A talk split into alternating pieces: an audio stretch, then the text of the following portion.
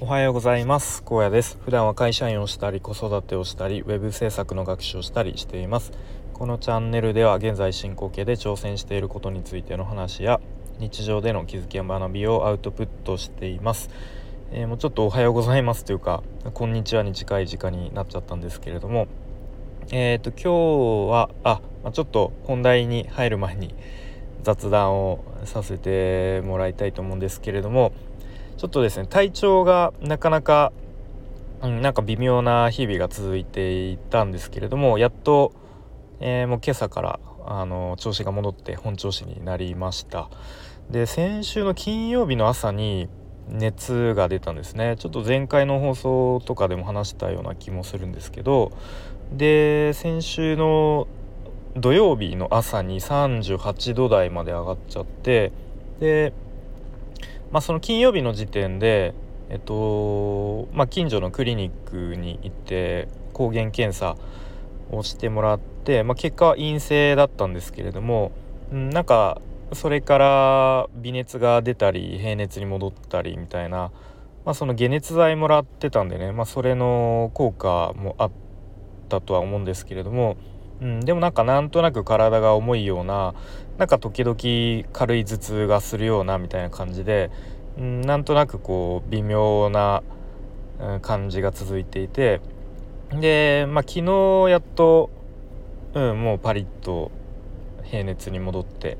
回復したっていう感じで、で一応念のためコロナ陰性だけれども、ちょっと会社はちょっと念のため休んどきなみたいな感じでちょっとお休みもらっていて、今日からやっと、ちょっと出勤、させてもらうって感じですね。でもここ数日そんな感じで過ごしていて、逆にコロナ陽性っていう言われた方が、そういう検査結果出た方が逆に割り切れるというか、抗原検査だと2割3割ぐらいの人はこう後で検査受けたらやっぱり陽性でしたっていう例もあるみたいで、やっぱり 100% じゃないみたいなんですよね。だからといって、いや自分は実は陽性なんじゃないかみたいな感じで何回もねこう検査受けに行って、無理やり陽性にするじゃないんですけど、そういうのも違うよなっていう、結構それはそれで迷惑だよなっていうことで、そんな感じだったんですけれども、とりあえず回復したので、また気持ち新たにじゃないですけれども、今日から頑張っていきたいと思いますっていう感じでございます。はい。でやっと本題にちょっと入りたいと思うんですけど、何かを頑張る時には無理やり自分に負荷をかけるべしみたいな、ちょっと自分に言い聞かせるような話をしたいと思います。で最近たまたま別の違う人がですね、たまたま同じようなことを言っていて、で確かにそうだよなと納得したことがあったので、それを話したいと思います。でまずですね、このまさにスタイフさんの企画で、ちょっと企画名忘れちゃったんですけど、近婚西野さんとバンドの忘れらんねえよの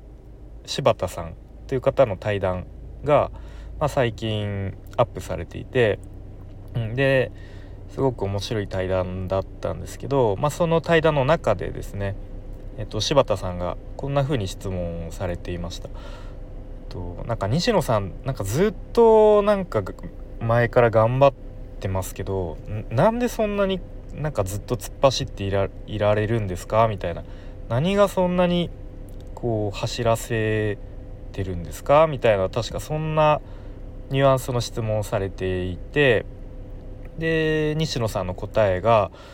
20代ぐらいの時はこう自家発電でこう走れたけど、もう最近はそれもなかなか難しいので、結構こうやらざるを得ない環境に自分を置く、で常に宿題を自分に課しているようなそんな感じで頑張ってますねみたいなことを言っていたんですね。あ、なるほど、そうなんだと思って、で、一方また別の全く違う音声配信で、僕まこなり社長っていう方が、好きなんですけど、どういう方かっていうと、YouTuber でもあり、あとは起業家の方ですね。で、一番有名なサービスはテックキャンプっていうプログラミングスクールを、運営されている方、いろいろとこうやっている方ですね。で、その方の発信で、何かをこう頑張る時っていうのは、一人で黙々と頑張り続けられる人っていうのはほとんどいないし、もしねそんな人がいたら簡単に東大入ってますよみたいな、ちょっとそんなことを言っていて、で、ほとんどの人ってやっぱり一人で黙々と継続して頑張るっていうことはできないから、頑張れる環境を作りましょう、そういう仲間と一緒にやるっていう、そういう環境を作った方がいいですよっていうことを言ってました。で、じゃあ例えば読書をしたいと思ったとしますね。そしたら何人か仲間を作って、で、例えば週に1回臨読会をやるみたいに決めると、やっぱり発表する場があるので、それに合わせて本を読んで、で、ただ読むだけじゃなくてちゃんとアウトプットする準備を、するようになりますよね。やっぱり仲間がいるので、何もいやちょっと本読んでこなかったわとか言うとちょっと、恥ずかしいしっていうね、そういういろんな、思いもあるので、やっぱり強制力がある程度働きますよね。こんな感じで頑張りたいと思った時とかっていうのは、まずは環境を作るとか、あとはもともとある環境に飛び込むっていうのが、やっぱ大事だよなと思いますね。でもう今の時代というか、もう今だと、それこそ SNS だとか、あとはオンラインサロンとか、オンラインのコミュニティとか、もう探せばいくらでもあると思うんで、いきなりそこにね入会金とかもしかしてあるところとかもあるかもしれないんですけど、いきなり大金をねつぎ込まなければ、ちょっと自分に合わないなと思えば、損切りというかやめれば、いいだけだと思うんですよね。で、僕自身どうだったかなって振り返ると、最初というか、結構自分でよしプログラミングスキル身につけたい、プログラミングやろうって思った時は、一番最初はですね、やっぱり一人でやってましたね。一人でやっていて、で、朝活、朝早く起きてやってたんですけど、やっぱり